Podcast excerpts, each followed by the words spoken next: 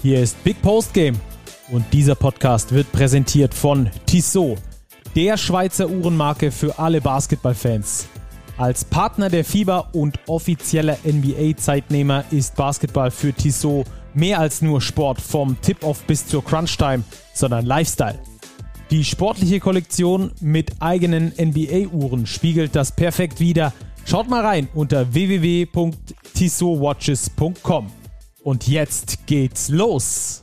Es geht los und es geht um die Wurst. Herzliches Willkommen, sportliches Willkommen hier bei uns bei Big Post Game. Wie immer ist Robert am Start. Grüß dich, Robert. Servus, Stacki, grüß dich. Wir sagen erstmal Hallo aus Berlin und äh, wir haben uns ein Berliner Gesicht eingeladen. Des deutschen Basketballs Jan Jagler ist heute bei uns. Grüß dich, Jan. Ja, hi.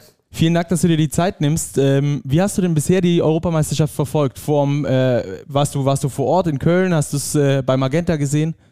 Ähm, ganz viel bei Magenta auf jeden Fall, aber ähm, einen Tag habe ich auch in Köln verbracht und habe mir da ein paar Spiele live angeguckt. War es bei, bei Dirks Retirement?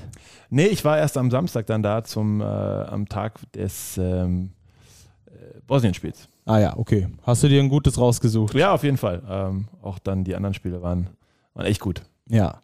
Für euch, liebe Zuhörerinnen, liebe Zuhörer, fassen wir jetzt äh, kurz die Vorrunde zusammen, schauen nochmal kurz auf das deutsche Team, auch ähm, was wir da von Jan äh, mit Expertise nochmal mitbekommen. Vielleicht, äh, du hast ja ein ganz anderes Bild, äh, einen ganz anderen Blick darauf, wie wir als Journalisten, weil du selbst mal auf dem Spielfeld gestanden hast. Und später gibt es dann eine Vorschau auf die Achtelfinals. Natürlich gucken wir ganz genau auf Deutschland-Montenegro, behandeln aber auch alle anderen Achtelfinals. Das wird also so das Programm sein. Am Schluss hören wir dann Jans äh, DBB All-Time Starting Five. Freue mich auf jeden Fall schon mal drauf, was wir da hören. Ähm, Jan, wie hast du bisher die deutsche Mannschaft wahrgenommen, so rein sportlich mal gesehen? Ähm, hervorragend. Ähm, ich glaube, wir haben am Anfang im Vorfeld ja alle so ein bisschen noch diskutiert, äh, sind die Ausfälle zu kompensieren und so weiter und so fort. Und dann auf einmal sehen wir in München ein Spiel im letzten Vorbereitungsspiel gegen Slowenien, wo man sagen muss, wow, also was, was ist da gerade passiert? Und ich glaube, viele dachten, na gut, die Slowenen haben sich ernst genommen, aber die Defensive der Deutschen war schon wirklich überragend in dem Spiel. Und sie haben es geschafft, das direkt mitzunehmen, dann gegen Frankreich zu konservieren, eigentlich zu zeigen, mit der Defense können wir richtig weit kommen. Und ähm, ja, klar, kleiner Ausrutscher dann irgendwie nochmal. Ähm, ein Spiel verloren, aber da, da, da kommt man drum rum. Also ich finde das äh, wirklich überragend, was die Deutschen spielen, ähm, holen eigentlich das Optimum aus dieser Mannschaft raus. Ich bin begeistert, wie jeder irgendwie so seine Rolle gefunden hat, diese auch komplett annimmt und jeder sich für den anderen freut. So hat man zumindest von außen das Gefühl, dass, dass jeder irgendwie da ist und sagt, ey, mega, heute ist Andy heiß, lass ihm den Ball geben. Äh, heute ist JT irgendwie on fire, dann kriegt er den Ball. Und da gibt es überhaupt keine Diskussion darüber, dass, ähm, ja, dass vielleicht einer dann mal ein paar Würfe weniger nimmt oder so, sondern es scheint wirklich, dass diese Mannschaft sich da komplett gefunden hat. Ich würde auch fast sagen, die Mannschaft hat die Erwartungen übertroffen. Ich glaube, hätte jemand vor zwei Wochen gesagt, ey, wir schlagen im letzten Spiel vor der EM die Slowenen ganz deutlich und gehen dann mit 4-1 durch diese Gruppenphase, das hätte jeder unterschrieben. Und wie du sagst, diese Hierarchie in der Mannschaft, diese Rollenverteilung, ich glaube, das ist ein ganz wichtiger Baustein für den Erfolg und jetzt auch für die K.O.-Phase. Ja, sehe ich äh, genauso. Du hast die Defensive schon angesprochen, Jan. Ähm, Finde ich ein ganz interessantes Thema, hatten wir auch schon mit ein paar Gästen bei uns am Big Bully. Ähm, der europäische Basketball entwickelt sich immer offensiver. Die Teams machen mehr, mehr Punkte, es äh, wird mehr ähm, auf das Scoring Wert gelegt als äh, auf die Defense. Die Defense ist immer noch Kernstück, aber ähm, gerade bei so Teams wie Slowenien beispielsweise, die sind halt drauf und dran, halt dir einen Punkt mehr einzuschenken, als sie hinten bekommen haben. Also da geht es nicht darum, diesen Beton hinten anzumischen. Ich finde, diesen Ansatz habe ich aber bei den Deutschen gesehen, dass sie quasi nicht offensiv denken, sondern dass sie erstmal dieses defensive Konstrukt bilden, was ich vor dem Turnier gar nicht gesehen habe. Hast du das, äh, hast du das defensive Konstrukt gesehen? Hast du gesehen, dass Defense First vielleicht äh, die Nummer eins für Deutschland ist? Nein, nicht unbedingt. Also ich glaube, wer, wer Gordy kennt, weiß schon, dass er auch defensiv äh, coacht. Aber in, also so wie sie es am Ende dann präsentiert haben, habe ich es niemals erwartet, auf gar keinen Fall. Ähm, also dann das Slowenien-Spiel war dann schon der erste Indikator dafür, dass man sagt, okay, da scheint irgendwie was äh, zusammenzukommen.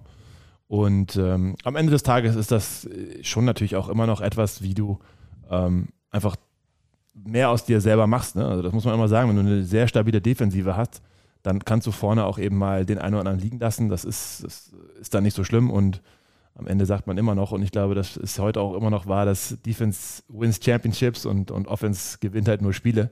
Und ähm, von daher auch wenn sich der Basketball vielleicht so ein bisschen in die Richtung entwickelt. Aber man sieht ja auch mit den Bayern zum Beispiel, mit Trinkeri einfach so ein Defense-First-Coach-Mentality, die dann da einfach ähm, ganz klar immer noch gespielt wird und die dann auch eigentlich overperformen. Ne? Also eigentlich ist eine Mannschaft, wo du sagst, ja, okay, aber die Overperformance zu dem, was eigentlich erwartet wird, ist eben dann doch meistens da, wenn du eine, eine solide Defensive spielst.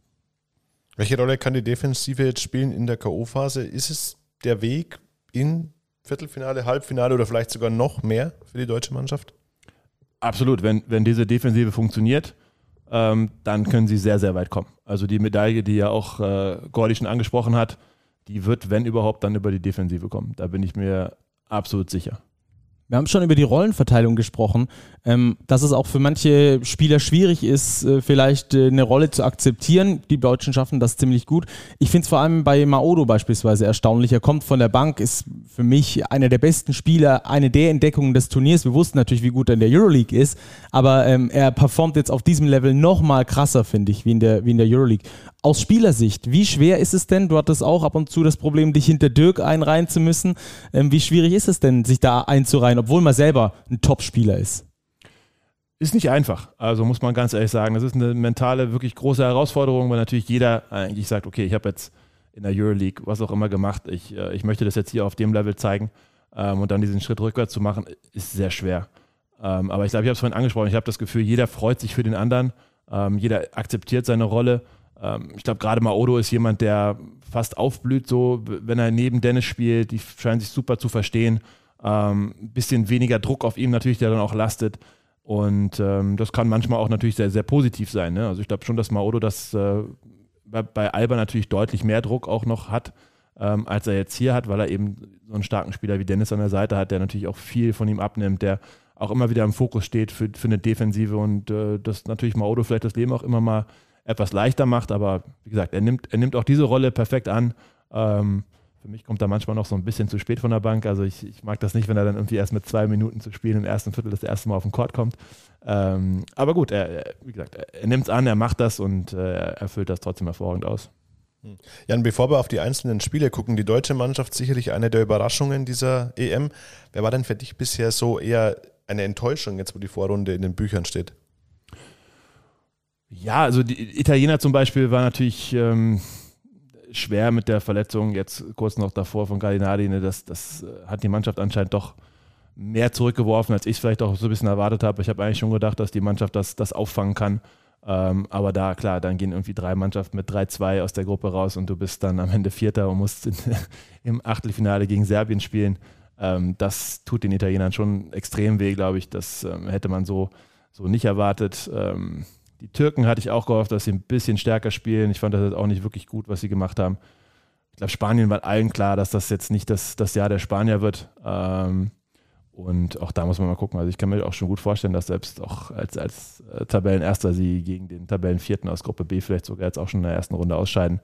Ähm, von daher, ich glaube, so ein, so ein paar Mannschaften, die, wie du sagst, overperformed haben und ähm, ich glaube, es kristallisieren sich auch schon so ein paar Teams heraus, die einfach bärenstark sind und viele andere, wo man äh, vielleicht historisch anders erwartet hätte, die aber auch, wenn man sich die Mannschaften vor der äh, EM angeguckt hat, sagt er, ja, mal gucken, was da, was da am Ende rauskommt. Ähm, aber gerade wie wir es erwartet haben, diese, diese Gruppe B, bärenstark. Also 1 bis 4 kann da wirklich sehr, sehr weit kommen, glaube ich. Ja, und auch das Level innerhalb der Gruppe war brutal. Die Spiele, die wir dort gesehen haben in Köln, das war ein echter Genuss. Also es hat unglaublich viel Spaß gemacht. Gibt es einen Spieler, der dir positiv aufgefallen ist, wo du gesagt hättest, von dem, den habe ich noch nie gehört oder den hatte ich nicht so auf dem Radar irgendwie und der ist jetzt aber voll durchgestattet. Also mir ging es mit Janan Musa beispielsweise so, von den Bosniern. Genau, wen ich äh, gerade erwähnen wollte. Ähm, brutal. Also klar, man, man, kennt ihn so ein bisschen, aber das, was er gerade zeigt, in, in, also jetzt diesen Sommer hier bei der EM, ist unglaublich. Also hätte ich niemals gedacht, dass er das Level erreichen kann. Ähm, und das war wirklich eine hervorragende Leistung von ihm. Ja, die Bosnier haben zwei äh, Matchbälle vergeben, stehen deswegen nicht mit in der K.O.-Phase, auf die wir jetzt ein bisschen genauer eingehen möchten. Wollen jetzt äh, vorausschauen auf die Achtelfinals. Äh, wie ist es denn aus Spielersicht, ähm, in so einem K.O.-System, in so einem Do-or-Die-Modus zu sein? Was, was ist da das Wichtige? Was würdest du empfehlen, wenn dich jetzt jemand fragt, aus der Nationalmannschaft anruft und sagt, Jan, wie habt ihr es damals gemacht? Ja, ich glaube, man darf nicht verkrampfen. Also das ist, äh, so ein bisschen das Wichtigste, einfach da reinzugehen. Ne? Man, man, sieht ja oft so, dieses erste Spiel in so einem Turnier ist oftmals mega schwer. Also auch, wir haben ja Deutschland, Frankreich gesehen, wo irgendwie die ersten vier Minuten irgendwie zwei Punkte gefallen sind oder so auf beiden Seiten. Ähm, und das darf man natürlich jetzt nicht wiederholen, sondern man muss jetzt einfach diesen, diesen Momentum mitnehmen, ähm, irgendwie gucken. Das Schöne ist ja, eigentlich ist der Körper nach fünf Spielen in sieben Tagen so im Eimer, dass du eigentlich fast nur noch guckst, wie komme ich irgendwie wieder zu Kräften und wie kann ich irgendwie die, die Treppe hochlaufen morgen früh ähm, und hast eigentlich gar nicht so viel Zeit, äh, darüber nachzudenken, ne? wie so vor diesem ersten Spiel, wo du sagst, oh, EM und äh, was passiert denn da jetzt und äh, ich bin super nervös, sondern eigentlich bist du so mit deiner Recovery beschäftigt jetzt hier vor diesem äh, nächsten Runde, ähm, dass du fast gar nicht die Zeit hast, darüber nachzudenken. Aber am Ende des Tages ist es, ja, Momente mitnehmen, sagen, ey, das, was bis jetzt gelaufen ist, ist super. Ähm, wir haben trotzdem auch gesehen, dass, man, dass wir verlieren können. Also vielleicht sogar auch ein positives, dass man sagt, ähm, kein gutes Spiel gezeigt, gegen Slowenien verloren. Wir müssen nochmal eine Schippe raufpacken. Wir können nicht äh, mit irgendwie Unkonzentriertheit in dieses Spiel reingehen. Und ähm, ich glaube, dann können die Deutschen ansonsten mit, mit sehr breiter Brust einfach jetzt hier auflaufen. Also sie haben gezeigt, sie haben gezeigt, was sie können. Ähm, zweiter Platz, hervorragend. Und jetzt geht es gegen den Gruppendritten aus der anderen Gruppe. Und äh, ich glaube, da kann man einfach sagen, wir haben Selbstvertrauen, wir gehen da rein und, und wir machen das. Mhm. Lass uns auf die Mannschaft schauen von Montenegro. Du hast es angesprochen, Dritter in der Gruppe A. Sie haben gegen die beiden Favoriten verloren, gegen Türkei und Spanien. Die anderen Spiele relativ knapp gewonnen gegen Belgien, Bulgarien und Georgien. Was für ein Typ Mannschaft kommt da auf die deutsche Auswahl zu? Ja, auch natürlich eine Mannschaft, die, die nicht schlecht ist. Ähm, denke eher am Korb ihre natürlich ihre Stärken hat aber ich glaube trotzdem nicht die Physis mitbringt, die er zum Beispiel in Litauen äh, mitgebracht hat oder auch die selbst die, die Bosnier gespielt haben. Also ich glaube, die, die Deutschen sind hervorragend äh, vorbereitet ähm, mit dieser Physis, die sie in Gruppe B hatten, glaube ich, jetzt auf dieses, auf dieses Matchup. Ähm, und ich glaube schon, dass sie am Ende dann äh, über ihre Guard-Position das Spiel am Ende gewinnen können ähm, und, und da nicht auf die Gegenwehr treffen, die sie jetzt schon aus der Gruppe gewohnt sind. Ja. Schlüsselspieler ist sicherlich Bojan Dublevic, den kennt man aus der Euroleague. Glaubst du, es ist ein Vorteil für die Mannschaft, gegen ähnlich strukturierte Teams eben, wie von dir angesprochen, schon gespielt zu haben, eben auch mit sehr physischen Centerspielern, Dublevic, Simonovic jetzt bei den Montenegrinern. Wir haben gegen Valanciunas Sabonis gespielt, gegen einen Rudi Gobert, gegen einen Poiré bei den Franzosen, dass das Spiel den Deutschen eigentlich mehr gelegen hat als das guardlastige Spiel der Slowenen beispielsweise. Ja, ich glaube schon. Also wir haben natürlich auch gegen Litauer gesehen, dass irgendwann das an die Grenzen führt, wenn du den äh, dritten großen Spieler mit fünf Faulen verlierst, dann äh, hast du da schon wirklich hart gearbeitet und hart arbeiten müssen. Ähm, aber du sagst, sie sind, die wissen jetzt, wie es geht. Ähm, ich glaube auch, dass vielleicht ein Daniel Theiss jetzt auch klar ist, das ein oder andere Mal vielleicht die Finger dann eben wegzulassen unterm Korb und vielleicht dann doch eher mal einen zuzulassen, den man nicht gerne abgibt, einfach weil man ihn auch weiß, dass man am Ende des Spiels eben noch braucht. Ähm, und ich glaube schon, dass sie sich da jetzt gut drauf eingestellt haben und gerade diese, diese Physis haben sie ja ähm, immer wieder mit, mit dieser Physis gespielt und gegen diese Physis gespielt und auch erfolgreich dagegen gehalten. Ähm, von daher glaube ich schon, dass es ein, ein, Vorteil ist, dass es einfach jetzt, ich will nicht sagen, so weitergeht, aber ähm, ich glaube, in einer Mannschaft, die qualitativ nicht so hochwertig ist wie die Litauer oder, oder auch vielleicht sogar die Bosnier, ähm, aber mit einer ähnlichen Struktur da eben gegenzuhalten. Ja, die Montenegriner hatten ja einen Tag weniger Pause, die haben bis Donnerstag gespielt. Spielt das eine Rolle, ob du Donnerstag, Freitag äh, frei hast und dann Samstag erst spielst oder ob du Freitag frei hast und dann Samstag spielst? Also ich glaube, die haben beide gleich viel frei gehabt, oder? Stimmt das? Ach stimmt, natürlich. Die, die hatten auch, gleich viel, die haben genau. gleichzeitig gespielt. Äh, gleichen Tag gespielt. Canceln wir die Frage. Absolut ja. richtig, ähm, absolut richtig. Aber sie mussten immerhin aus Tiflis anreisen. Das ist wahr, das ist wahr. Und sie spielen eine knappe Rotation. Vielleicht noch einen Ticken knapper als die Deutsche. Macht das einen Unterschied, ob du in der Vorrunde ähm, mit einer knapperen Rotation spielst oder halt, wie wir es konnten, dann gegen Ungarn das auf die komplette Mannschaft quasi ab, ableiten, diese Minuten? Ich glaube schon. Also das, was ich vorhin gesagt habe, fünf Spiele in sieben Tagen ist brutal. Also ich weiß noch, wir haben damals teilweise sogar drei Spiele gespielt in, in Folge, dann einen freien Tag und dann nochmal zwei in so einer Gruppenphase. Ähm, und das, das kostet wirklich Kraft. Also gerade dieses dritte Spiel hintereinander, das ist wirklich viel. Also klar, auch in der NBA spielen sie immer einen Doubleheader mit Back-to-Back-Games, aber dann ist mal wieder zwei Tage dazwischen. Ne? Und das ist schon sehr wenig Pause. Und du merkst das, wenn du so an die hohen 20er Minuten rankommst als Spieler, dann, dann merkst du das. Dass du merkst, was du da gemacht hast, du merkst, was du gegangen bist, wenn du dann vielleicht noch so ein Double Overtime Game da drin hattest, ne, das ist, da kostet jede Minute, die du über 28, glaube ich, spielst, die, die fühlst du am nächsten Tag äh, doppelt.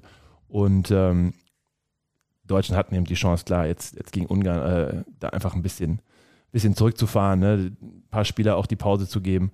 Und ähm, das, das wird man schon merken, wenn du da eine, eine tiefe Rotation spielen musstest äh, oder konntest, versus eine kurze Rotation mit vielleicht noch bis zum letzten Tag Vollgas geben. Ähm, das macht schon einen Unterschied. Rotation ist ein gutes Stichwort, Jan. Jetzt haben wir den Fall, dass Nick Weiler-Bepp von Köln ja erstmal nach München reisen musste, um sich behandeln zu lassen. Gordy Herbert hat jetzt auf der Pressekonferenz gesagt, es ist äußerst fraglich, ob er spielen kann. Inwiefern beeinflusst es denn die deutsche Rotation? Ja, wie er dann am Ende natürlich darauf reagiert, ist, ist, äh, ist eine andere Frage. Ich, also ohne Nick jetzt zu nahe zu drehen, ich finde, Nick ist ein hervorragender Spieler, überragender Spieler. Also was der in, in München gespielt hat im letzten Jahr, war Wahnsinn. Ähm, ich habe nicht das Gefühl, dass er in dieser Mannschaft wirklich komplett angekommen ist bis jetzt. Ähm, und es ist ja auch schwer. Du kommst in, die Jungs kennen sich alle seit, seit 10, 15 Jahren. Die Hälfte von denen hat wahrscheinlich in der Jugend schon zusammengespielt. Ähm, und in so ein Konstrukt kommst du jetzt rein als jemand von außen. Klar kennst du den einen oder anderen, aber ähm, es ist natürlich trotzdem was, was anderes. Und ich habe schon das Gefühl, dass er einer der, oder vielleicht auch der Einzige ist, der nicht so richtig angekommen ist in, in diesem Team und auch in dieser EM. Ähm, und nichtsdestotrotz ist natürlich hervorragend, dass Gordy ihn immer wieder bringt und ihn auch versucht zu, zu pushen. Und klar ist er ein sehr guter Verteidiger. Er ist ähm, immer mal auch wieder gut für einen für Jumpshot. Aber ich ohne jetzt ihm wieder zu nahe zu treten zu wollen. Ich glaube, wenn, dann, wenn man auf einen verzichten kann, vielleicht, dann ist es er. Ja, wird er wahrscheinlich auch mit ein paar Minuten mehr für Maudo, ein paar Minuten mehr für Andy Obst, je nachdem, ähm, auffüllen. Äh, wird auf jeden Fall ein interessantes Konstrukt werden. Ähm, ganz wichtig aber natürlich auch die Rolle von Dennis Schröder. Wir haben mal unseren Zahlenzauberer im Hintergrund gefragt, unseren Big-Experten Jens Leutnecker, und der hat mir ähm, Zahlen um die Ohren gefeuert, ähm, dass es ab jetzt wichtig ist, dass Dennis Schröder seinen Wurf trifft. Ansonsten hat Deutschland nach Montenegro keine Chance mehr. Ähm, wie siehst du es denn? Ähm, ich, ja, also wenn Jens was sagt, dann höre ich auch meistens zu. Von daher muss ich mich da jetzt, muss ich jetzt ganz vorsichtig sein. Ähm, gefühlt habe ich manchmal schon so gesehen, dass es auch gut ist, wenn Dennis mehr als, äh, als Creator für andere in Erscheinung tritt. Ne? Also wir haben ja auch in den letzten Jahren manchmal gesehen, wo er dann vielleicht ein bisschen overpaced hat, ne, wo er das Gefühl hatte, er muss mehr für diese Mannschaft äh, offensiv liefern, als es vielleicht manchmal nötig war. Und äh, ich finde gerade jetzt auch manchmal in so Phasen, wo man ihn eher als Creator sieht oder auch er sich selber als, als Creator nimmt, weil er eben diesen Wurf vielleicht auch nicht trifft und eben ein bisschen als Scorer zurücknimmt, hat das der Mannschaft teilweise auch sehr, sehr gut getan. Ähm, wie gesagt, dann hast du eben die Jungs, wie du sagst, Maodo oder auch ein, ein Andi, die dann offene Würfe von ihm bekommen, weil er dann eben doch auf dem Weg zum Korb ähm, eine ganze Menge äh, Aufmerksamkeit auf sich zieht und dann die richtigen Entscheidungen trifft. Auch ein JT, der immer wieder dann offene Würfe kriegt. Ähm, von daher gefühlt würde ich sagen, es ist jetzt nicht das Ende der Welt, äh, wenn er den Wurf nicht trifft. Äh, wenn er weiter aggressiv bleibt, wenn er weiter irgendwie an seinem Mann vorbeikommt, weil das kann er trotzdem, ja? also auch wenn natürlich die anderen dann ein bisschen absinken, aber er ist eigentlich immer noch so schnell, dass er auch dann immer noch seinen, seinen Gegenspieler schlagen kann, gerade wenn er die Mismatches mit den Großen hat, ähm, aus dem Switch heraus. Von daher hoffe ich, dass Jens da mal Unrecht hat. Ich glaube, es kommt auch ganz viel auf das Wurfvolumen an. Denn genau. es muss nicht 10 oder 12 Dreier eben pro Spiel nehmen, wenn er seine anderen Stärken gewinnbringend einsetzt. Richtig. Glaube ich, profitiert unterm Strich die Mannschaft noch mehr. Und dann ist auch eine schwächere Quote verkraftbar. Ja, wird, wird sich dann äh, rausstellen, auch während des Spiels, äh, wie wichtig es ist. Auch, äh, kommt auch so ein bisschen auf die Defense-Art an, äh, wie die Montenegriner verteidigen werden, ob sie hart hatchen werden, wie die Slowenen. Dagegen hatten die Deutschen ja große Probleme gegen dieses wirklich sehr aggressive bis zur Mittellinie raustrennen, weil sich eben unsere dribbellastigen Guards nicht schnell genug vom Ball getrennt haben, um da eine gute ähm, Bewegung reinzubekommen in die Offense. Ähm, oder ob sie Drop spielen, ob sie Switch spielen, ähm, wird man dann sehen. Äh, ich glaube, davon wird auf jeden Fall viel abhängen. Deutschland gegen Montenegro, was ist dein Tipp? Ja, Deutschen gewinnen. Relativ hoch. Relativ hoch? 18, 19 Punkte Unterschied. Okay, sehr gut. Das nehmen wir. Das unterschreibe ich direkt. Glaube ich auch. Ich glaube, die Deutschen sind den Montenegrinern wirklich als Mannschaft und individuell überlegen. Und Jan hat es gesagt, ich sehe die Bosnier beispielsweise auch stärker. Also Bosnien ist eine Mannschaft, die wäre wahrscheinlich in jeder anderen Gruppe ins Achtelfinale eingezogen. Und ich glaube, Deutschland wird sich durchsetzen. Ja, dann lass uns doch zum nächsten Spiel kommen. Das da heißt äh, Griechenland gegen Tschechien. Das ist äh, eine ganz interessante Begegnung, wie ich finde. Ähm, die Griechen nach wie vor ungeschlagen, offensiv Feuerwerk, 90 Punkte, mehr als 90 Punkte pro Spiel im Schnitt. Ähm, Tschechien im Endspiel gegen Israel durchgekommen, in der eigenen Halle. Ähm, also da war es äh, doch etwas knapper. Ich habe die Tschechen in der Vorbereitung gemacht gegen, äh, für, für unser Big Sonderheft und äh, da sahen die gar nicht so schlecht aus in dieser Gruppe. Ähm, aber dann wurde es doch ein bisschen knapper. Robert, woran lag es denn aus deiner Sicht? Ich glaube, die Tschechen haben nicht so ganz ihr Spiel gefunden. Dann haben sie einen Thomas Satoranski, der nicht ganz fit ist und das ist ihr absoluter Schlüsselspieler. Er war jetzt gegen die Israelis wieder dabei, hat, glaube ich, auch entscheidend dazu beigetragen, dass es gelangt hat mit dem Achtelfinaleinzug. Jetzt natürlich äh, ja, mit das schwierigste Los, das du ziehen kannst, die Griechen. Frage, wie stoppst du Janis? Ich glaube, das muss irgendwie Tschechien geregelt bekommen, um überhaupt eine Chance zu haben. Die Chance, glaube ich, ist aber generell sehr, sehr klein, dass sie weiterkommen. Ja, was hältst du denn von den Griechen? Wie, wie gut gefallen sie dir bisher? Ja, gut, aber auch da die Gruppe nicht so stark, ähm, wie es vielleicht aussieht. Also die Kroaten, Italiener, Ukrainer haben jetzt auch nicht wirklich ein Sahneturnier gespielt bis jetzt, dass man sagen kann, die haben wirklich eine äh, richtige Challenge gehabt, die Griechen. Ne? Also das äh, hat in anderen Gruppen anders ausgesehen. Ähm, ich glaube auch, die Tschechen eigentlich sagt, seit Tag 1 diesen Sommer haben mir nicht gefallen. Also auch schon in Hamburg war das nicht wirklich gut. Also wenn man die Namen anguckt, eigentlich auch eine Mannschaft ist, die da kann, da kann, sollte eigentlich was, was kommen von denen. Ne? Und also auch gerade mit dieser, mit diesem Heimvorteil hat man eigentlich gedacht, da, da, das wird gut. Und wenn man das anguckt, ich meine, da sind in der Gruppe sonst Finnland, Polen, Israel, Niederlande gewesen. Ähm, da Vierter gerade zu werden, indem du Israel noch auf den letzten Metern schlägst, das sollte nicht das, das Maß sein für diese Mannschaft. Aber du hast auch gesagt, Santoratski hat sich verletzt damals in Hamburg und hat große Probleme gehabt. Sicherlich ohne ihn sehr schwierig. Die Griechen, ja, haben sich sicherlich als einer der Favoriten in diesem Team gezeigt jetzt. Ganz klar. Also Janis spielt, wie Janis spielt, vom anderen Stern. und äh, ähm, das ist natürlich in Europa, gerade wenn er in Transition den Ball bekommt, da ist einfach athletisch auch keiner auf der, auf der Höhe, um ihn da wirklich zu stoppen. Ähm, muss sie halt ins Halbfeld zwingen und muss dann irgendwie gucken, dass du diese äh, weltberüchtigte, weitberüchtigte Wand da aufbaust in der Zone gegen, gegen wenn er dann doch zum Korb äh, attackiert. Ähm, aber vor allen Dingen ist es halt wichtig, gegen die Griechen, glaube ich, einfach die nicht ins Rollen kommen zu lassen, da, da keine, nicht in den Schnellangriff und, und die nie ins Halbfeld zu zwingen. Dann hast du da eine Chance, aber ich glaube nicht, dass die Tschechen diejenigen sind, die der Stolperstein für die Griechen wird. Ich glaube ich auch nicht und es ist aber auch aus deutscher Sicht ein ganz interessantes Achtelfinale, weil der Sieger der Partie trifft ja dann auf den Sieger der Partie Deutschland gegen Montenegro. Wir hoffen, es werden die Deutschen sein. Also Deutschland, Griechenland ein potenzielles Viertelfinale. Ja, ähm, wie, also wir haben ja gerade schon über Janis gesprochen.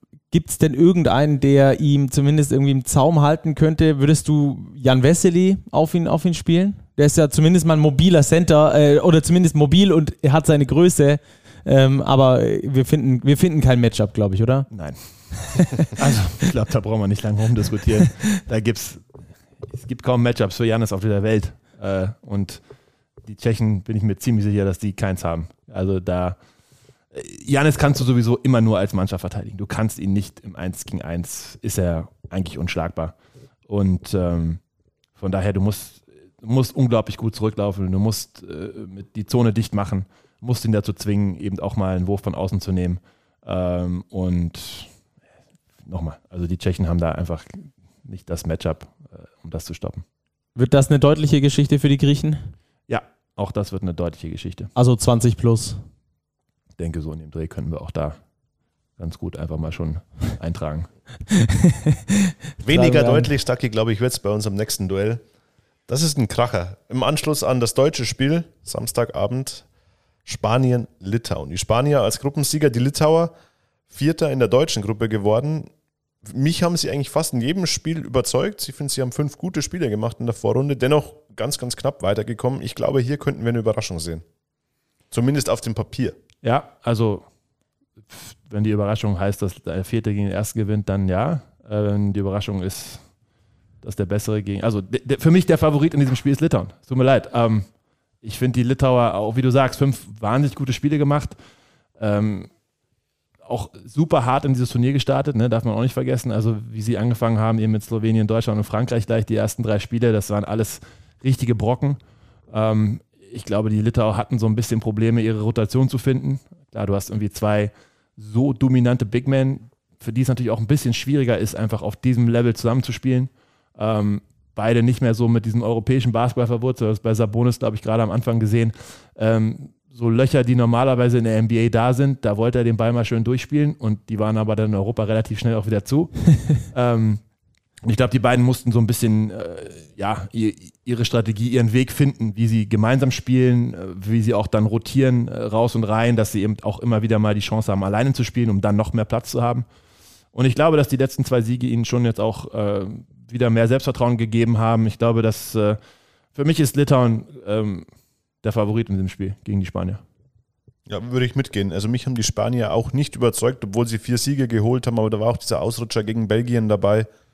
Also mich würde es auch nicht wundern, wenn die Litauer hier ins Viertelfinale einziehen. Ja, und die haben auch in dieser Todesgruppe eine Top-Leistung geliefert, haben wir gerade schon gesagt. Es waren lediglich so zwei, drei Minuten, die ihnen manchmal gefehlt haben, wo sie dann zu viele Turnover hatten, weil das eben noch nicht so eingespielt war. Gegen Top-Teams wird das natürlich äh, bestraft, aber je besser du eingespielt bist, desto besser kommst du natürlich auch dorthin, dass du genau diese zwei, drei Angriffe nicht mehr hast. Das ist mir übrigens auch letztes Jahr in der Euroleague aufgefallen, hat mir auch Jens äh, übrigens die Zahl an den Kopf geworfen. Noch nie gab es so viele Spiele, die innerhalb von drei Punkten Differenz ausgegangen sind, wie in der vergangenen Saison in der Euroleague. Also es sind wirklich nur Nuancen, oft äh, ein, zwei, drei Angriffe, wo es mal läuft bei der einen Mannschaft, wo es bei der anderen Mannschaft nicht läuft.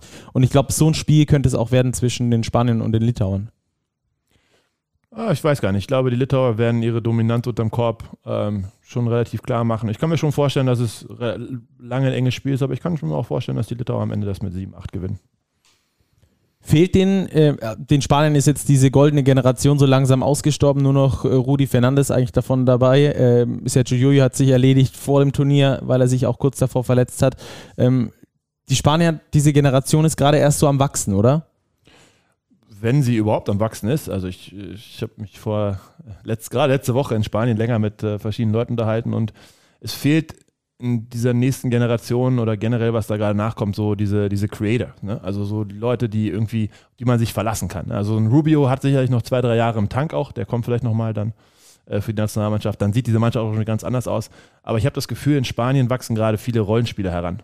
Aber es gibt nicht mehr diese, also auch ein Fernandes in, in seinen frühen Mitten 20ern, ne, wo du dem den Ball gegeben hast und einfach eigentlich konnte sich umdrehen und sagen, komm, wir laufen schon mal zurück, der macht das Ding jetzt alleine.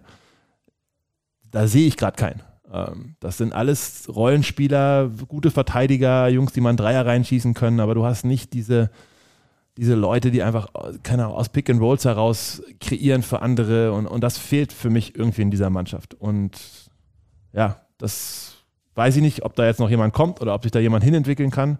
Aber im Moment finde ich die auch die Zukunft, die nächsten Jahre für Spanien, also gerade wenn Rubio vielleicht dann nicht mehr, nicht mehr kommt und nicht mehr so viel in der Nationalmannschaft spielt, sehe ich da ein bisschen schwarz. Ja, du hast ja selbst auch in Spanien gespielt, deswegen wahrscheinlich auch noch äh, ziemlich gute Kontakte bei Badalona unter anderem gespielt.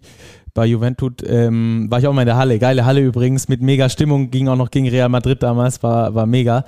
Ähm, dieser spanische Basketball, ähm, hat der das Problem, dass die nationale Liga äh, zu gut ist, dass quasi viele Ausländer reindrängen, weil eben dort gute Gehälter bezahlt werden, absoluter Top-Basketball in Europa gespielt wird? Ja, ein bisschen natürlich schon, aber auch das ist ja historisch jetzt nicht neu. Also das ist ja auch vor 20 Jahren schon so gewesen, ähm, dass das der Fall war. Ähm, und eigentlich ist ja auch immer so, ist, dass die Spanier schon relativ ähm, schützend auch auf ihre eigenen Spieler einwirken. Ähm, ich weiß nicht, ob vielleicht die Trainer mittlerweile ein bisschen anders agieren. Also ich weiß noch, in der Zeit, als ich da war, ist jetzt auch schon 15 Jahre her, ähm, da war es eben klar, dass, dass ein Rubio mit 16, 17 einfach unser Starting Point Guard ist. Und das gab auch da keine Diskussion darum. Ne? Und wenn du da mal ein Spiel verloren hast, weil er eben 17 ist, dann war das so. Dann hat Aito halt auch gesagt, ne, ist okay. Also das Spiel verlieren wir jetzt, nehmen wir mit. Und ich weiß nicht, ob da vielleicht die Trainer vielleicht ein bisschen ängstlicher geworden sind. Ne? Das war ja immer so eine große Stärke der Spanier, dass sie einfach ihre eigenen Spieler da wirklich protected haben. Und das war auch meistens so, dass man gesagt hat, da ist jetzt ein Ausländer auf der gleichen Position wie der Spanier, der vielleicht nur ein bisschen besser ist oder die ungefähr gleich gut sind, dann hat halt der Spanier gespielt. Ne? Also das war überhaupt keine Diskussion früher. Und ich glaube, das ist so ein bisschen das, was, äh, was ein bisschen verloren geht. Du siehst ja auch die großen Mannschaften, Real, Barca, ich meine, da ist ja kaum noch ein Spanier mit äh, im Kader. Ähm, also dann so ein paar Eingebürgerte oder so. Und gerade in der Euroleague kriegen die dann überhaupt keine Minuten mehr. Und ähm, ja, weiß ich, ich glaube, da hat sich so ein bisschen was verändert, was, was ein bisschen schade ist, weil ich glaube, dieses, dieses Land, dieses Basketballland ähm, braucht das. Und auch die unteren Ligen sind, glaube ich, ein bisschen zu ausländerdominant geworden. Ähm, das war früher auch deutlich mehr Spanier, die dann da gerade in der Lab Oro und sowas, äh, zweite Liga, dritte Liga gespielt haben. Und ich glaube, da fehlt so ein, da ist so ein bisschen was weggebrochen. Ja. Sieht man ja auch, dass sie mit Lorenzo Brown jetzt einen Point Guard eingebürgert haben, der ganz, ganz viel Verantwortung trägt. Also bin sehr gespannt auf die Partie, sehe aber auch die Litauer knapp vorne. Ja, ich auch. Ähm, Rogas Jokubaitis könnte vielleicht das Zünglein an der Waage sein im Duell mit Lorenzo Brown oder wo siehst du so das Main-Duell, so wo man, wo man als Zuschauer vielleicht drauf gucken könnte? Ja, am Ende wird es die Dominanz unterm Korb, also wird Litauen die Dominanz unterm Korb ausspielen können, wird Valanciunas da wieder, weiß nicht, 25 oder 15 machen, ähm, plus dann noch ein Sabonis, der auch nochmal irgendwie 15 Punkte dazu macht oder whatever. Ne? Also ich glaube, da, da werden die Litauer das Spiel gewinnen am Ende des Tages.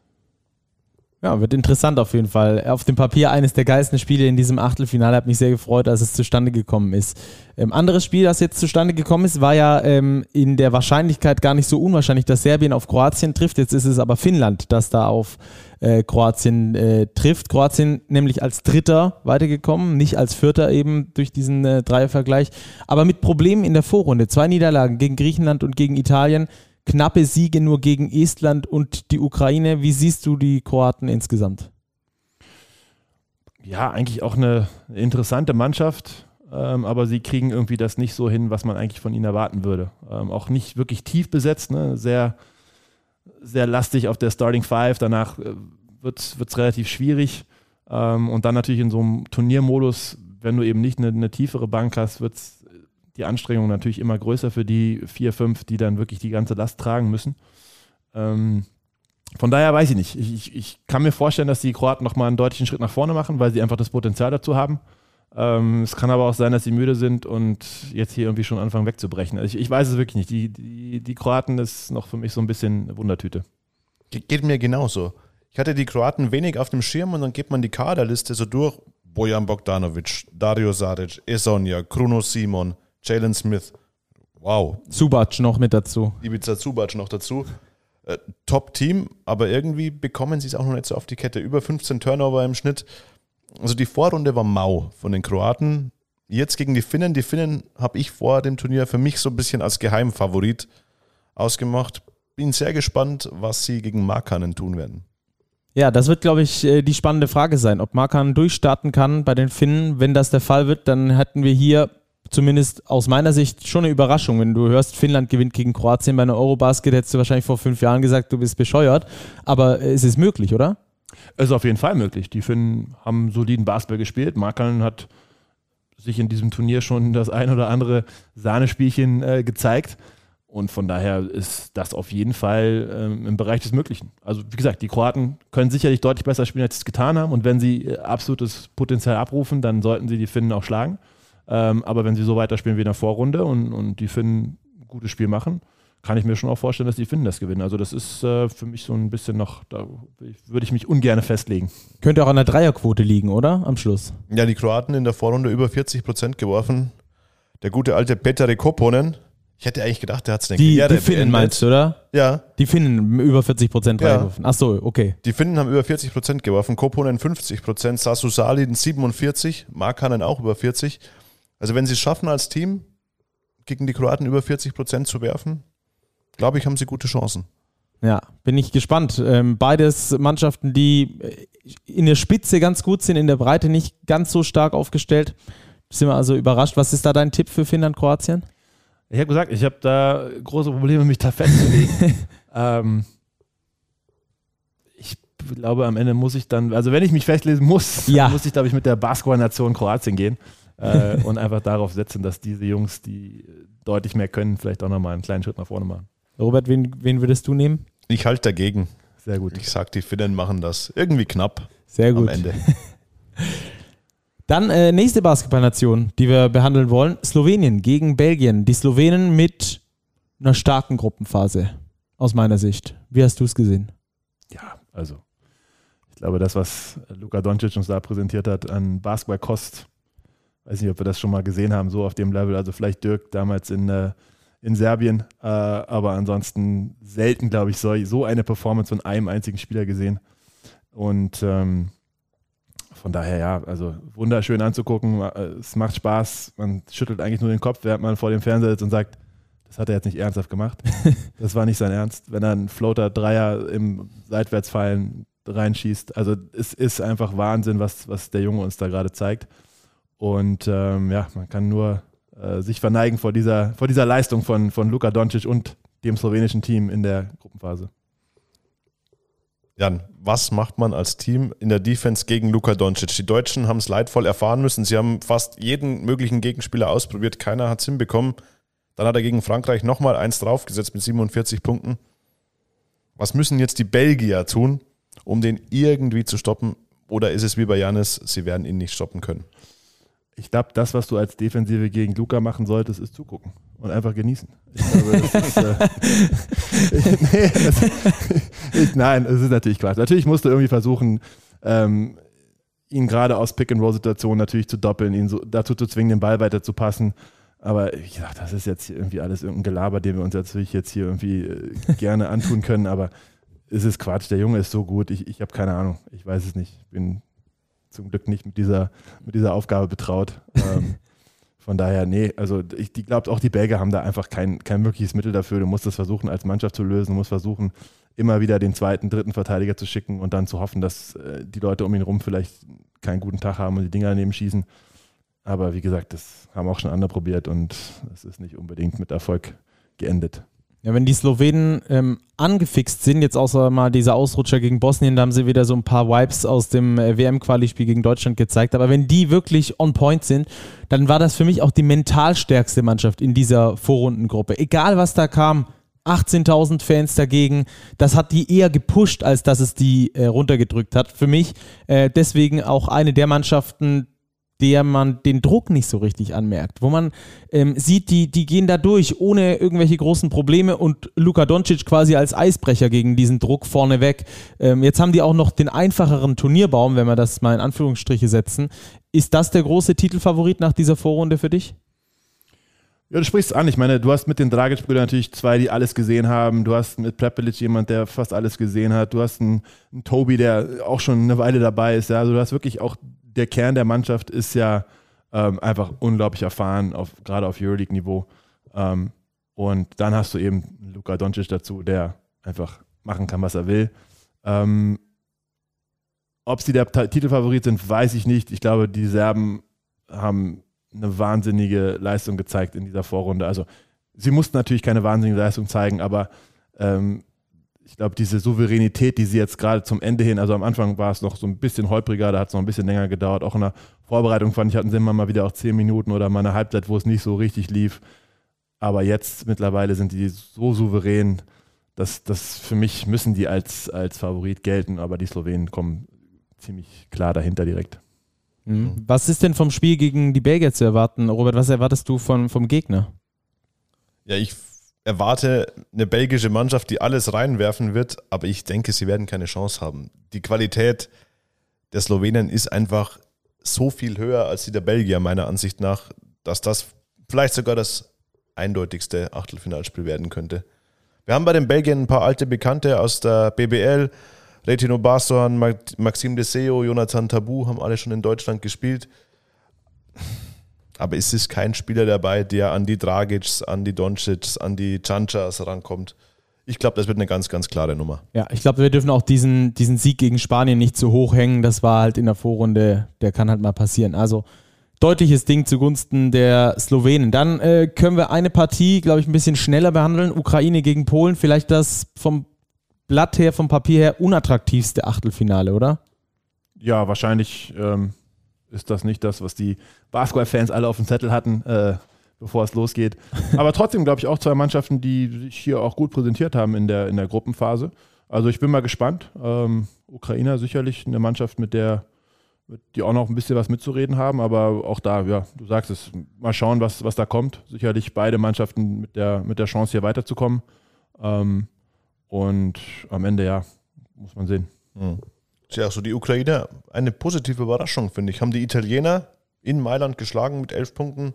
Also wirklich, äh, die haben Selbstvertrauen. Und die Polen ja auch bis zum letzten Spieltag um den Gruppensieg gespielt, dann genau, gegen ja. die Serben auf die Mütze bekommen. Das kann passieren. Sehe auch ein 50-50-Spiel hier. Welche Spieler müssen wir, auf welche Spieler müssen wir achten, Robert? Ja, wir haben auch hier wieder einige BBL-Bekannte. Ich glaube, äh, Jakub Gabatsch und Michael Michalak kennen wir aus der BBL, die werfen schon gerne mal den Ball Richtung Korb, wenn sie den Korb sehen, teilweise auch wenn sie ihn nicht sehen. Ähm, bei den Ukrainern, die haben zwei äh, NBA-Spieler dabei, Alex Len und den Sviatoslav Mikhailjuk. Ich bin jetzt nicht der größte NBA-Follower. Ähm, ich glaube, das sind die Leistungsträger der Ukrainer. Jan, vielleicht kannst du uns hier noch ein bisschen weiterhelfen, aber ansonsten die ukrainische Mannschaft, ähm, mir sind sie als starkes Kollektiv vorgekommen, kommen eher über ihre Mannschaftsstärke, glaube ich. Ja, absolut. Also Pustovoy ist auch noch ein Spieler, den man natürlich sich angucken kann mit seiner extremen Länge unterm Korb, ne, der immer mal wieder da auch für, für Furore sorgen kann, also offensiv immer mal wieder am Rebound und defensiv natürlich eine ganze Menge Würfe dann auch am Brett schwer machen kann. Aber du sagst, ich glaube, äh, gerade die Ukrainer kommen vor allen Dingen über die, die Teamleistung, also auch die beiden NBA-Spieler, die du gerade genannt hast, sind ja keine, keine Superstars, die da drüben à la Doncic auch dort irgendwie 35 im Schnitt machen, sondern ähm, die sicherlich gute Basketballer sind. Ähm, aber vor allen Dingen geht es da um den, äh, die, die Teamleistung. Euer Tipp dafür? Auch schwer. Ähm, ich glaube, die Ukrainer gewinnen das am Ende. Gehe ich mit. Ich glaube auch. Die mannschaftliche Ding. Geschlossenheit knappes, der knappes Ukrainer. Ding, ja. Schauen wir mal, vielleicht bringt es uns äh, einen basketballerischen Leckerbissen, den wir so gar nicht erwartet haben. Dann haben wir jetzt noch zwei Duelle, die beide richtig reinknallen im Achtelfinale. Zum ersten die Türkei gegen Frankreich. Auf dem Papier mega. Für mich zwei der Mannschaften, die bisher enttäuscht haben in diesem Turnier. Haben wir vorhin schon mal ganz leicht thematisiert. Oder was heißt enttäuscht, ist vielleicht ein zu großes Wort, aber zumindest mal nicht das abgerufen, was man von ihnen erwartet hat. Ich hatte zum Beispiel die Franzosen viel stärker erwartet. Ja, ich habe die Franzosen auch stärker erwartet. Ich glaube, das haben wir alle vor der EM. Ähm, man muss sagen, dass gerade mit, mit Cousin jemand fehlt, der diese Mannschaft so ein bisschen organisiert. Oder eben auch dann mit äh, na, Decolo. Decolo Nikitina jemand, der sicherlich auch nochmal eine andere, also gerade so auf diesen, diesen Guard-Positionen. Hörtel ist ja eh jemand, der so ein bisschen wild manchmal sein kann, wo du manchmal sagst, was macht der jetzt da gerade? Also so diese Struktur, diese Mannschaft so ein bisschen zusammenzuhalten, fehlt so ein bisschen da gerade von den Guard-Positionen aus, also einfach diese erfahrenen Guards, Point Guards. Ähm, und das scheinen sie nicht irgendwie kompensieren zu können. Und daher, ja, fehlt da irgendwie eine ganze Menge. Und dann sehen eben doch alle anderen drumherum eben irgendwie nochmal ein Level schlechter aus, als sie eigentlich sind, weil einfach da was, was fehlt. Ähm, ich habe keine Ahnung, ob sie jetzt in den zwei Tagen nochmal in sich gehen und nochmal irgendwie eine, eine, Idee kreieren, wie man das äh, auffangen kann. Aber ich glaube, die Last gerade auf Fournier ist einfach zu groß, äh, dass er eigentlich fast das gesamte Spiel irgendwie koordinieren muss, eigentlich am besten jedes Angriff noch selber abschließt. Ähm, das, das, das, das kriegen sie nicht verteilt irgendwie gerade ich weiß nicht, wie es dir ging in der Vorrunde. Die Körpersprache vor allem bei den Franzosen hat mir nicht gefallen. Man hat nie gesehen, irgendwie einen Fehlpass und dann hat niemand irgendwie gesagt, hey, my bad oder so, sondern beide haben Kopf runter, sich abgedreht und das hat man relativ oft gesehen. Ich glaube, dass den Franzosen in der Mannschaft auch so eine Führungsfigur fehlt, so ein Glue-Guy fehlt, wie es vielleicht ein Decolo, wie es vielleicht vor allem ein Batum war, der einfach die Mannschaft zusammengeholt hat. Ich kenne Thomas Hörtel äh, über zwei Ecken ähm, persönlich schon mal mit ihm gesprochen. Ist jetzt keiner, der der super beliebte Typ ist so. Ähm, und äh, ich glaube, Yvon Fournier auch nicht unbedingt einer, der die Leute mit ins Boot holt. Der ist halt ein guter Zocker, aber charakterlich halt auch keiner, der äh, integriert. Rudi Gobert auch ein bisschen zu leise. Also ich glaube, dass das den Franzosen ähm, zum Verhängnis werden könnte. Ob es gegen die Türken so wird, das weiß ich natürlich nicht genau, weil es bei denen auch nicht alles optimal lief in der Vorrunde. Nee, lief nicht optimal, aber Ergin Ataman kramt ja schon wieder tief in der Trickkiste. Er hat die drei Millionen Türken hier in Berlin schon mobilisiert und hat sich ja auch beklagt, sie müssen um 12 Uhr spielen. Ähm, ich glaube dennoch, es wird ein Heimspiel für die Türkei hier in Berlin. Und ich glaube, dass die Türken von ihrer Qualität her über den Franzosen stehen, weil die Franzosen, du hast es angesprochen, auf mich wirken sie so wie ein Haufen guter Einzelspieler, aber als wären sie keine Mannschaft. Und darum glaube ich, dass die Türken hier ganz gute Karten haben, weiterzukommen. Wobei natürlich die Stärken der Türken ähm, schwer äh, zu vollenden sind gegen die Big Men beispielsweise von den Franzosen. Dazu fehlt jetzt auch noch Shane Larkin, höchstwahrscheinlich, der nicht spielen wird. Der ist in Istanbul, glaube ich, zurück, wenn ich es richtig weiß. Ja, der muss operiert werden. Die Ach, Eurobasket beendet. Ist beendet. Okay. Ähm, die Message hatte ich noch nicht, aber ähm, ich hatte nur gehört, dass er in Istanbul zurück ist. Das wird ein riesengroßes Problem für die Türken, oder? Ja, ich glaube auch, dass die Franzosen das am Ende gewinnen. Ähm, ich glaube, die Türken haben schon ein paar interessante Spieler dabei, aber sie kriegen es halt irgendwie nicht hin. Ähm, da eine wirklich geschlossene Leistung hinzu, hinzuspielen und ähm, vielleicht auch ja, einfach noch, noch zu jung, noch zu unerfahren. Also auch die Korkmatzes und so, die natürlich auch in der NBA schon seit sehr jung, also in jungen Jahren schon hingekommen sind, aber eben auch nie diese Verantwortung dort hatten, die sie jetzt hier natürlich eigentlich ausfüllen müssen.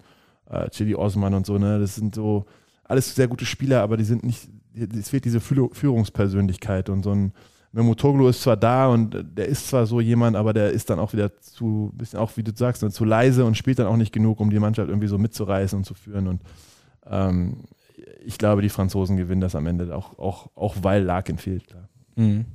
Spannend, was sagst du? Ich gehe mit den Türken, freue mich aber vor allem auf ein Duell. Alperen Şengün, ein sehr athletischer, spektakulärer Spieler gegen Gershon Jabusele, einer meiner Lieblingsspieler in der Euroleague weil der einfach unfassbar gut ist und unfassbar viel kann. Er kann eigentlich alles auf dem Feld und das, glaube ich, könnte ein schönes Matchup werden. Ja, bei Jabusele ist auch, glaube ich, noch nicht ganz sicher, ob er spielen kann oder nicht. Hat er auch Oberschenkelprobleme.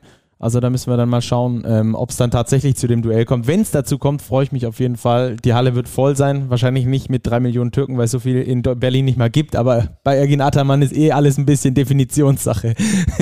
Werden wir also äh, auch gespannt drauf schauen. Das äh, ein cooles Duell.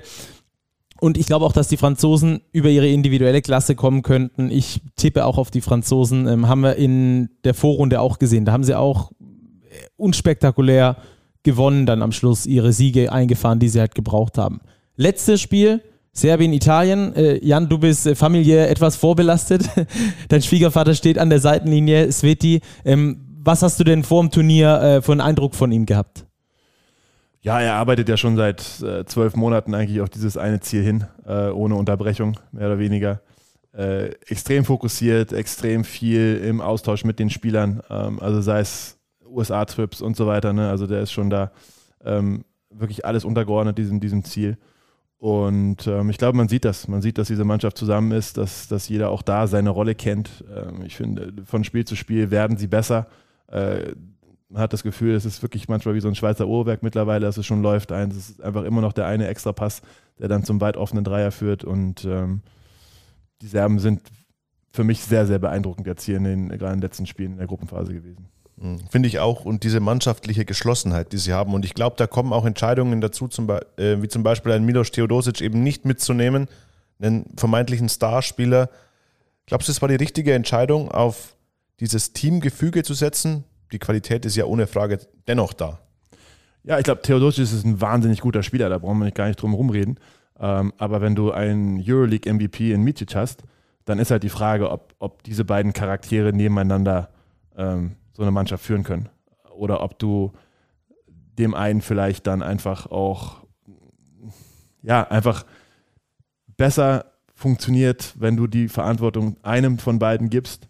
Äh, und da war die Entscheidung einfach klar auf Micic ähm, und zu sagen, pass auf, das ist dein Team. Ähm, und ich glaube nicht, dass äh, ein Theodosic sich dann wirklich dem unterordnen kann und sagen kann, gut, dann komme ich halt von der Bank und spiele die halt zehn Minuten wie jetzt ein, weiß ich nicht, ein Jaramatz oder so und dann bin ich halt die Mikrowelle, die Jaramatz ist, der dann einfach drei Dreier reinschießt und dann nach zwei Minuten wieder auf die Bank geht und sagt, alles klar, wenn er mich in der zweiten Halbzeit nochmal braucht, dann äh, bin ich hier hinten in der, äh, in der, äh, ja, ruhe ich mich hinten aus und wenn er mich nochmal braucht, sagst, klopfst du an. Ne? So, ich glaube nicht, dass das eine Rolle ist, die Theodosic hätte ausfüllen können oder auch wollen. Und von daher muss man manchmal die, die harten Entscheidungen dann auch treffen. Ähm, hat mit Radmanovic damals äh, bei der WM auch schon ganz gut funktioniert dann. Und von daher, klar, ist das, es sind das schwierige Entscheidungen, die man da treffen muss als Trainer, aber äh, bis jetzt scheint sie aufzugehen ich glaube, diese harten Entscheidungen führen auch am Schluss dann dazu, dass die Spieler in ihre Rollen reinrutschen. Beispielsweise auch äh, Milutinov, der hat ja dieses Maodolo-Dilemma, wenn wir es so nennen wollen. Ein absoluter Topspieler bei Ceska Moskau in der Euroleague abgerissen ohne Ende. Steht jetzt äh, nicht als Starting Center äh, in der, in der Formation. Natürlich nicht, weil Jokic noch vor ihm ist. Aber ich glaube, das ist auch das, was die Serben ausmacht. Ja, er scheint auch da diese Rolle angenommen zu haben und hat auch in dieser Rolle schon wirklich gute Spiele gemacht. Ähm, man kann auf ihn bauen. Man, man weiß, dass er da ist und man weiß, dass wenn Jokic eine Pause braucht, dann kann man ihn reinschmeißen und er ist einfach sofort da, ruft Bestleistungen ab und auch in das in kurzen Phasen, in kurzen Minuten. Ähm, und das ist am Ende das, was, wenn du eine Mannschaft sein willst, die Titelanwärter ist, dann brauchst du genau das. Dann brauchst du wahnsinnig gute Spieler auf der Bank, die eigentlich natürlich viel, viel mehr könnten und viel, viel mehr wollen, aber es trotzdem schaffen, sich der, diesem, diesem Team unterzuordnen und dann in den entscheidenden Minuten, wo man sie dann wirklich braucht und wo man für sie man sie auch mitgenommen hat. Ne? Also das, dafür sind sie ja da, dass du bist so gut, dass du eigentlich hier 30 Minuten spielen könntest. Wir können dir aber nur 10 geben und in den 10 Minuten sei bitte der Superstar, der du sonst auch bist. Ähm, und das scheinen auch die Serben irgendwie ähm, gut hinzubekommen. Also wie gesagt, ich habe Jaramaz schon mal angesprochen. Ich finde das beeindruckend, wie er diese Rolle auch ausführt, ne? dahinter hinter einem Micic und ähm, trotzdem der Mannschaft immer wieder wahnsinnig wichtige Impulse in ganz kurzer Zeit gibt. Ähm, hat er in München phasenweise auch gemacht, aber finde ich jetzt hier fast noch konstanter. Sehe ich genauso. Ist, finde ich, von der Rollenverteilung ähnlich zur deutschen Mannschaft. Jeder weiß genau, wer hat welche Rolle, wer macht was. Und das ist natürlich bei den Serben in unfassbar hoher Qualität der Fall. Center-Position haben wir thematisiert, Jokic, Milutinov. Dann hast du einen Lucic, du hast einen äh, Kalinic dahinter. Äh, das ist unfassbare Qualität, die die Serben da haben. Und für mich sind sie der Top-Favorit auf den Titel, vor allem nach der Vorrunde, in der sie ja wirklich easy durchmarschiert sind. Ja, die Vorrunde war nicht wirklich fordernd für die, für die Serben. Ähm, jetzt kommt ein Achtelfinale mit zumindest einem großen Namen, mit den, mit den Italienern. Könnte das sogar von Vorteil sein, dass du jetzt weißt, okay, jetzt müssen wir drei Gänge nochmal hochschalten, ähm, direkt schon ab dem Achtelfinale? Ja, klar, aber ich, ich glaube gar nicht, dass die Serben hochschalten müssen. Also ich glaube, die Leistung, die sie gegen, also das ist ja auch was so unglaublich ist, dass normalerweise so, wenn du deutlich überlegen bist, die meisten Mannschaften spielen dann halt doch irgendwie runter zu ihrer Competition. Ne? Und dann hast du dann, schleichen sich ein paar Fehler ein und dann bist du einmal ein bisschen lockerer und dann äh, verpennst du einmal was, weil du halt nicht hundertprozentig fit bist, weil du weißt, naja, das Ding gewinnen wir am Ende so. Dann kommst du manchmal noch in der Bredouille und dann gewinnst du es am Ende nur mit zwölf. Nee, die Serben spielen einfach ihren Stiefel runter und, und schießen die äh, Polen damit über 30 aus der Halle.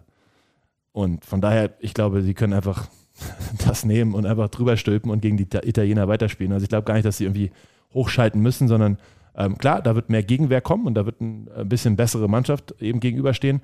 Aber nichtsdestotrotz, die spielen gerade auf dem Level, das müssen die einfach halten und weiterspielen und dann äh, wird das auch für die Italiener reichen. Über die Italiener sprechen wir gleich noch. Ähm, die Serben sind ja bei der bei Olympia oder was? Nee, bei der WM war es, äh, wo, sie, wo sie ziemlich bitter ausgeschieden sind ähm, und sich daraus dann so ähm, eine Kritik auch im eigenen Land gebildet hat, weil sie mit Top-Favorit auf den Titel waren und dafür äh, zu früh rausgegangen sind in einem Do-or-Die-Match. Ähm, war das so, oder wie ist das aus Spielersicht? Kann das so eine Keimzelle sein, dass man sagt, okay Leute, und äh, übrigens das nächste Mal, wenn wir die Chance haben, kommen wir wieder alle zusammen, deswegen auch mit Micic, mit Jokic und mit allen anderen und äh, dann erst recht, dass quasi diese ähm, diese, diese Festigkeit, die sie jetzt haben in, ihrer, in ihrem Mindset, durch die Vorrunde, wie sie gespielt haben, dass das daraus entstanden ist, dass sie damals einfach zu früh rausgegangen sind und jetzt in ihrem Basketballland zeigen wollen, Leute, aber jetzt dieses Mal richtig. Ja, 100 Prozent. Ähm, ich glaube, wenn du ein Competitor auf dem Level bist, dann, dann brauchst du immer, ich weiß nicht, diese Jordan-Doku, Chicago Bulls-Doku, wo Jordan immer wieder versucht, ich bin schon der größte Spieler aller Zeiten und der pickt sich irgendwelche Kleinigkeiten raus, wo er nochmal jemand beweisen will, warum jetzt doch oder was er noch besser kann oder dass der andere nicht so gut ist. Und ich glaube, dass, dass, dass du im Profisport genau das brauchst. Also klar, Jokic ist zweimal hintereinander MVP der NBA, NBA geworden. Ja? Also der kann sich jetzt auch theoretisch zurücklegen und sagen, ich habe eigentlich alles erreicht, was zu erreichen war. Lass mich alle in Ruhe, ich zocke hier so ein bisschen mit. Nee, der gibt Vollgas, der ist voll da, der ist in jeder Sekunde, ist der hellwach. Und ich glaube schon, dass das auch damit zu tun hat, dass, dass die da ausgeschieden sind ähm, und dass diese Generation sich jetzt aber sagt, nee, also wir brauchen schon wir müssen schon ein paar Titel einsammeln. Also wir können jetzt nicht mit den Leuten, die wir hier gerade versammeln können, ähm, da müssen wir schon ein paar Titel mitnehmen. Ne? Also die, das gehört einfach dazu. Und ähm, ich glaube schon, dass wenn man dann einmal eben diese, die Situation hat, wo man dann dieses, dieses Spiel verliert und vielleicht auch früh ausscheidet, ähm, dann psych, äh, psychologisch schon dazu beitragen kann, dass man dann nochmal einen, einen Gang höher schaltet und einfach auch diese, diesen größeren Fokus hat. Also sicherlich auch für die Deutschen gut gewesen, nochmal gegen Slowenien zu verlieren, ne? weil man sagt, okay, wir sind jetzt hier nicht irgendwie durch die Todesgruppe mal durchmarschiert und wir sind ja eh die Besten, sondern da nochmal so einen kleinen Dämpfer zu bekommen, ist manchmal gar nicht schlecht. Ja? Also das, das glaube ich schon, dass das auch von Vorteil sein kann und ich glaube, die Serben sind schon, äh, das, das ist schon im Hinterkopf noch. Ja, ich glaube auch für dieses Meisterstück, das da gelingen soll, ist auch äh, Svetislav Pesic nochmal geholt worden, Robert, dass genau das am Schluss nochmal passieren kann, dass äh, die Serben, dass es sein Meisterstück zum Abschluss der Karriere vielleicht ist und die Serben äh, sich den Titel einsammeln, oder? Ja, Sveti weiß, wie man Titel gewinnt und das ist die Mission, auf der er jetzt ist. Ja. Was können wir denn von den Italienern erwarten? Was wird denn das für ein Spiel? Ja, ich glaube, die Italiener sind schon mit dem Rücken zur Wand. Also wenn du eben keine überragende Gruppenphase vorher noch zu Hause spielst, ähm, und dann gegen die Serben da im Achtelfinale ran musst, dann stehst du mit dem Rücken zur Wand. Und dann ist die Frage, was kommt da? Also findet sich diese Mannschaft dann doch nochmal? Ich glaube, in der Mannschaft steckt deutlich mehr Qualität, als, als sie jetzt gezeigt haben. Ähm, finden die sich, kommen die zusammen und, und sagen, wir haben nichts zu verlieren, wir müssen jetzt mal richtig einen raushauen? Oder ist es nach zehn Minuten so, dass sie sehen, pff, da ist hier gar nichts zu holen und irgendwie auseinanderfallen? Ne? Also das kann sicherlich beides passieren. Ähm, aber gerade wenn du eben wie jemand wie, wie der Trome mit im Team hast, der eigentlich so eine Mannschaft schon irgendwie versucht mitzureißen und zu führen, dann, dann glaube ich eigentlich schon, dass sie sich irgendwie nochmal auf so Stärken besinnen und irgendwie nochmal einen Gang finden, der, der die Serben dann zumindest äh, fordert. Mhm. Haben wir auch beim Supercup gesehen, ist zwar schon einige Wochen her, da waren die Italiener ja lange in Führung. Denkst du, das Spiel hat irgendeine Relevanz oder Nein. ist es zu lang, einfach zu lange? Ja, ist zu lange her. Das ist in, in der Vorbereitung, da, da probiert man viele Sachen aus. Da kann das gut sein, dass man gerade bei Sveti vielleicht morgens auch nochmal ein zweieinhalb Stunden Training mit Tape hatte und eigentlich froh bist, dass du jetzt gerade noch irgendwie den Weg zur Bank findest am Abend. Ähm, von daher, also auf so eine Spiele halte ich immer nicht, nicht sonderlich viel. Ähm, ich glaube, die Serben sahen schon auch teilweise echt müde aus äh, in, in Hamburg, fand ich.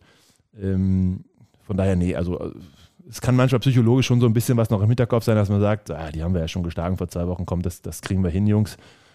Aber ich glaube ansonsten nicht, nicht sonderlich viel. Gibt es irgendwelche Spiele, auf die man besonders achten muss bei den Italienern? Auch mit Alba-Vergangenheit, oder? Ja gut, Simone Fontecchio, ähm, ihr bester Spieler während der Vorrunde, aber wir haben auch Nicolo Melli zum Beispiel, den Achille Polonara, den man aus der Euroleague kennt. Da ist schon Qualität da. Ich glaube, es wird ein gutklassiges Spiel, aber ich sehe die Italiener nicht in der Lage, die Serben zu schlagen. Auch weil ein Danilo Gallinari ja ausgefallen ist vor der EM. Also für mich ist das auch eine relativ deutliche Sache für die Serben. Und die Italiener konnten ihren Heimvorteil nicht so wie die Deutschen irgendwie nutzen, oder? Habe ich so ein bisschen das Gefühl gehabt. Sie sind nicht so auf dieser Euphoriewelle geschwommen. Das auf keinen Fall, wie die Deutschen es getan haben. Jetzt kommen sie hier nach Berlin. Jan hat es gesagt, ja, mit dem Rücken zur Wand, äh, mit den Griechen das schwierigste losgezogen, nämlich Serbien. Ja, stehen sie halt da, müssen sich der Herausforderung stellen, das Beste draus machen. Vielleicht gelingt ihnen die Überraschung wer weiß, es ist K.O.-System, aber ich kann es mir eigentlich gesagt nicht vorstellen. Ja, im K.O.-System kann halt auch mal passieren, dass der Ball nicht so gut fällt, dann musst du halt andere Mittel dagegen entwickeln. Ich bin sehr gespannt, aber ihr seid bei den Serben, oder? Als Gewinner. Ja, absolut. Du auch? Absolut. Okay. Ja, wunderbar. Dann hätten wir das abgehakt. Äh, alle Spiele, Samstag und Sonntag. Samstag vier Spiele, Sonntag vier Spiele. Ich glaube, das werden die längsten Tage überhaupt bei dieser Eurobasket, äh, wenn man dann vier Spiele in der Halle sieht. Aber das wird mega geil. Ich freue mich extrem drauf. Und äh, Jan, jetzt fragen wir dich natürlich noch zum Abschluss, wie alle unsere Gäste, nach der DBB All-Time Starting Five. Wen hast du? Du darfst dich auch selbst mit aufstellen. Oder auch als sechsten Mann mitnehmen. ja, sechsten Mann allerhöchstens. Also ich glaube, auf, auf gerade auf meiner Position wird es sehr schwierig, um einen herumzukommen, der sicherlich jedes Mal genannt wird. Ähm, also ich glaube, mit Dirk auf der 4, das, das brauchen wir nicht diskutieren. Ähm, ich glaube auch, Ademola Okulaja gehört für mich da auf der 3 mit dazu. Ähm, und dann, glaube ich, würde ich ein Guard-Duo aufstellen, das wir auch morgen sehen. Also ich glaube, ich würde mit Dennis und Maodo äh, gehen auf der 1-2. Und dann fehlt nur noch die 5. Und da habe ich tatsächlich lange drüber nachgedacht. Und ähm, auch da, ich glaube, ich da gehe ich mit einem, der das Ding schon mal gewonnen hat und äh, muss da auch den Chris Verb damit aufstellen. Wer darf die Mannschaft coachen? Ähm, ich glaube, da habe ich leider nicht so viel Auswahl. Da muss ich leider mit der Familie gehen, äh, mit dem Europameister. Svetislav Pesic würde ich dann da schon gerne an die Seitenlinie stellen. Das klingt doch gut. Der, du bist nicht der Einzige, der ihn genannt hat, auf jeden Fall. Das ist schon mal eine gute Sache. Sehr gut. Jan, vielen Dank für deinen Besuch. Hat großen Spaß gemacht, mit dir nochmal ein bisschen zu fachsimpeln. Ähm, du wirst dir die Spiele in der Halle angucken, oder? Auf jeden Fall, ja. Äh, Wochenende bin ich auf jeden Fall hier und dann schauen wir mal, wie es äh, in den nächsten Runden dann weitergeht. Nice, ich freue mich. Danke für deinen Besuch. Danke euch. Danke dir, Robert. Stacki, gerne und wir sind ready. Acht Spiele in zwei Tagen. Absolut. Wir ziehen durch. Macht's gut. Ihr hört uns. Bis ganz bald. Ciao, ciao.